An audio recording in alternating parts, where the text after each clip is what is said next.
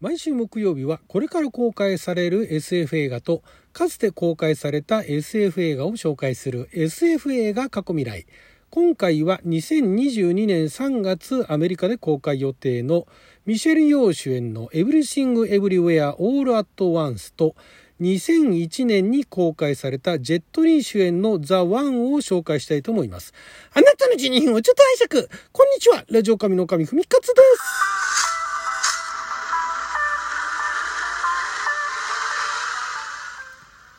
今日は2021年12月16日木曜日六曜は大安でございます。えー、なかなかねあの来年公開される来年以降公開される SF 映画でなんかのフランチャイズものあフランチャイズっていうか IP ものか IP ものシリーズものだとかシリーズものの続編だとか以外でなかなかないというお話をしておりましたけれども、えー、またあの昨日ですかね昨日おとといあたりに発表された来年の3月公開予定のなんとミシェル・ヨー。主演のミシェル・ヨーっていうとね、まあ、いろんなあの作品出てますんで、えー、アクション女優としてのミシェル・ヨーをご存知の方だったらあのグリーン・デスティニーとかね。あとはあのスター・トレックのあのネットフリックスでやったね。スターフレスター・トレックスなんかのスター・トレックスじゃないスター・トレックの、えー、何でしたっけ？あのドラマシリーズなんかにも出てたりだとかね。もうアクションアクションバリバリできるんだけれどもあとあの何でしたっけ。あのあれあれ、えっと、中国中華系中華系っていうかあのアジア系の、えー、すごいあの何でしたっけお金クレイジーリッチか。クレイジーリッチなんかにも出られてたりとかしてね、えー、まだまだあのバリバリ活躍されてるミシェル・ヨーさんが主演のしかも SF コメディアドベンチャー映画だそうで。これがですね、えー、まああの言うなればマルチバースですよね。平行世界多次多次元世界。平行世界マルチバースのお話で、えー、中国系アメリカ人のエブリンっていうキャラクター。税金の支払いが終わらない。そういうちょっとどちらかというと貧しい感じの、えー、中国系アメリカ人のおばさんが主人公なんだけれども平行世界に存在する自分の記憶とか感情にアクセスができると。いうようになってでマルチバースにはびこる悪と戦うべく立ち上がると。いうね、えー、なかなかだからまあミシェル・ヨーさん本当にだからいろんな役をやってこられたからそこら辺がそのマルチバースっていうことでね。だからアクションをやるミシェル・ヨーも見られるしできらびやかな女優もやるしあとなんかあの調理人のあのミシェル・ヨーさんもいましたね。いろんなキャラクターのミシェル・ヨーさんが見られるという、ミシェル・ヨーファンにはたまらない、ミシェル・ヨーファンっていうのがどれだけいるかわからないですけども、多分これね、面白そうなんですよね。で、このあの監督は、あのスイスアーミーマンですね。あれもなんかあのふざけた映画でしたけれども、スイスアーミーマンのダニエル・シャイナートとダニエル・クワン監督ですね。共同監督。で、えー、他にですね、出演されてるのが、あのジェイミー・リー・カーティさんですね。まあ有名どころではハロウィンなんかも出られてましたけども、あっちの方のね、他のあの作品ではどちらかというとシュッとしたクールなね、えー、かっこいい、まあ怖い女性の役をやってたんですが、このエブリシング・エブリアはオール・アット・ワンスでは、かなりなんていうんですかね、ちょっと腹の出た感じの嫌味なおばはんみたいなの役をやってて、いや本当だからもう、できる俳優さんってのは何でもできんだというところでね、で、しかも、この作品、あのキー・ホイ・クワンさんが出るんですよ。インディ・ジョーンズ、魔宮の伝説の、あの少年、あとあの、あれにも出てましたっけ？グーニーズとかにも出てましたよね。あの少年がもう結構な大人になってもう50超えたっすかね。あの少年が大人になってね、登場してるんですよ。だからあそこら辺のね、作品ご覧になってた方にはね、うわキーホイックワンだもう今キーホイックワンさんって言わなくて、なんつったっけな？J、えっ、ー、と、なんだっけな、キー・ホイ・クワンさん、なんかあの、今は別の名前で、ジョナサン・キーか。ジョナサン・キー・クワンっていうお名前で活躍されてるそうなんですけども、中国系ベトナム人の方ですよね。あの、面影残ってますよ。昔のあの、インディ・ジョーンズとかの、ね、トロッコ乗ってる彼。ねそんな彼らが出るから、これは面白くなるでしょう。ねで、マルチバースだから、その、マルチバース、マルチバースものってそんなにね、たくさんありそうでない。もともとはパラレルワールドあたりが、ね、えー、だから自分の今いるところと違う世界がもう一つあるぐらいの作品っていうのが昔は結構、まあそれでもそんなにたくさんはない、ないんですけども、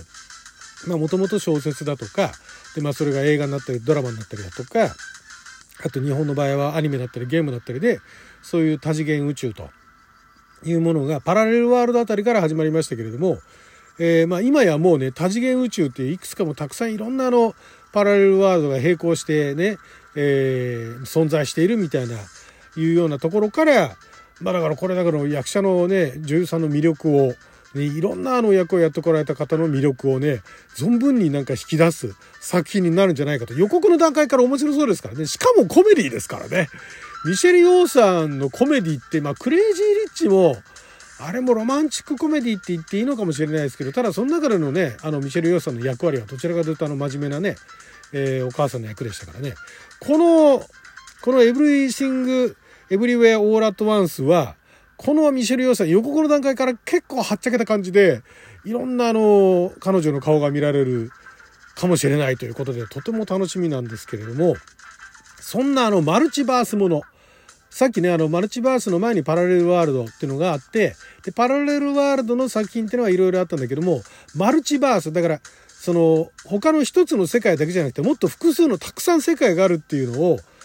最初に、最初かな、たくさん出したのが、この2001年のザ・ワンっていう作品なんですね。これもくしくも、その主演を演じていたのが、もともとあの、ジェットリーさん。まあ、あの方はだから、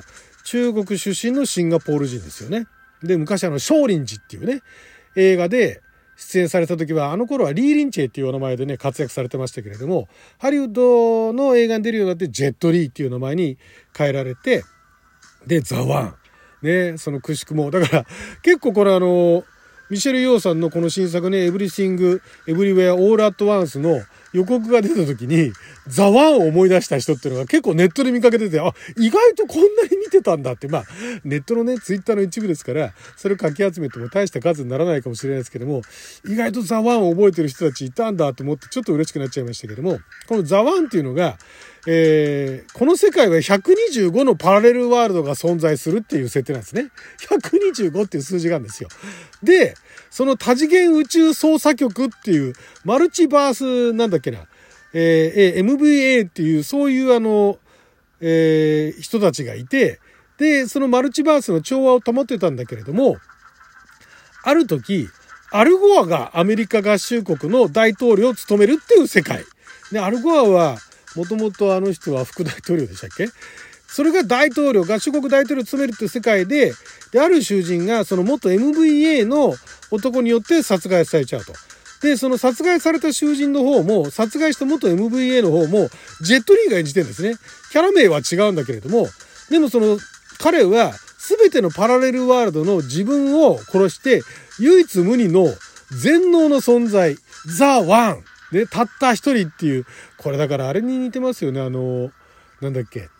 エクスカリバーじゃないや、ハイランダーか。ハイランダーにもちょっと似てますけれども、そういうのになるということで、125の世界のジェットリーが出てくるっていうんで、ジェットリーファンは当時大喜びして、え、なにそんなにたくさんいろんなジェットリーが見られるのと思ったら、写真だけみたいな、ちょっとしたあの動く、ね、絵だけがあの、たくさん見られて、実際そのパラレルワールドのね、ちゃんとあの、キャラクターとして演じて出てきてるジェットリーは3人ぐらいみたいなね、感じでちょっとがっかりだったんですが、だから、あの頃は、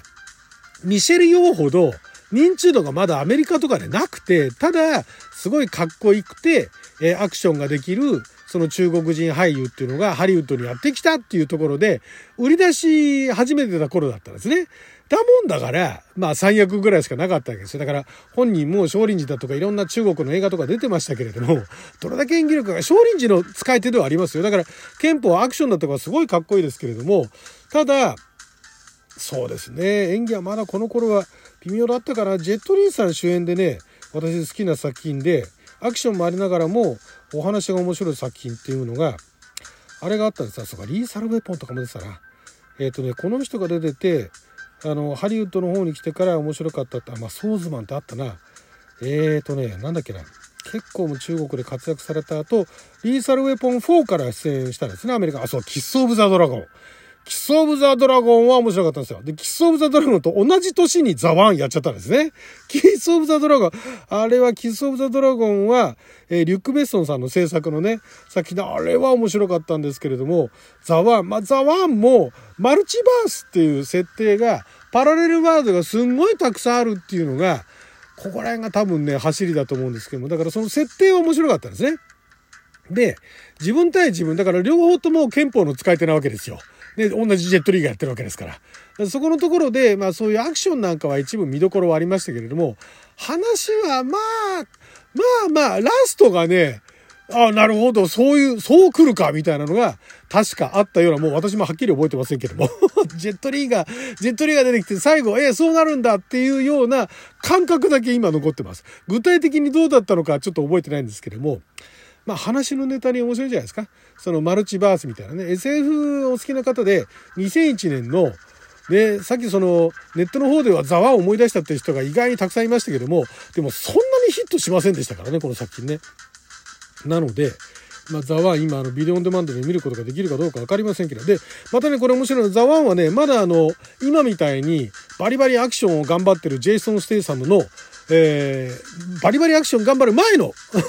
頑張り始めた頃のジェイソン・ステイサムが出てたりとかね、見どころもいろいろありますんで。で、監督がね、ジェームズ・ボン監督ってあの、ファイナル・デッド・コースターでしたっけね。あの作品を、あ、違う違う。ファイナルデスティネーションだ。あ、デッドコースターも撮ってますね。ファイナルデスティネーションとかファイナルデッドコースターだとかやってんですが、ドラゴンボールエボリューションをやった大外しの外したっていうね、あの監督なんで、まあ、あの、なかなかあまり期待しないで見ていただければそこそこ楽しめるんじゃないかと思います。はい、ということで12分間の貴重なお時間いただきありがとうございました。それじゃあまた。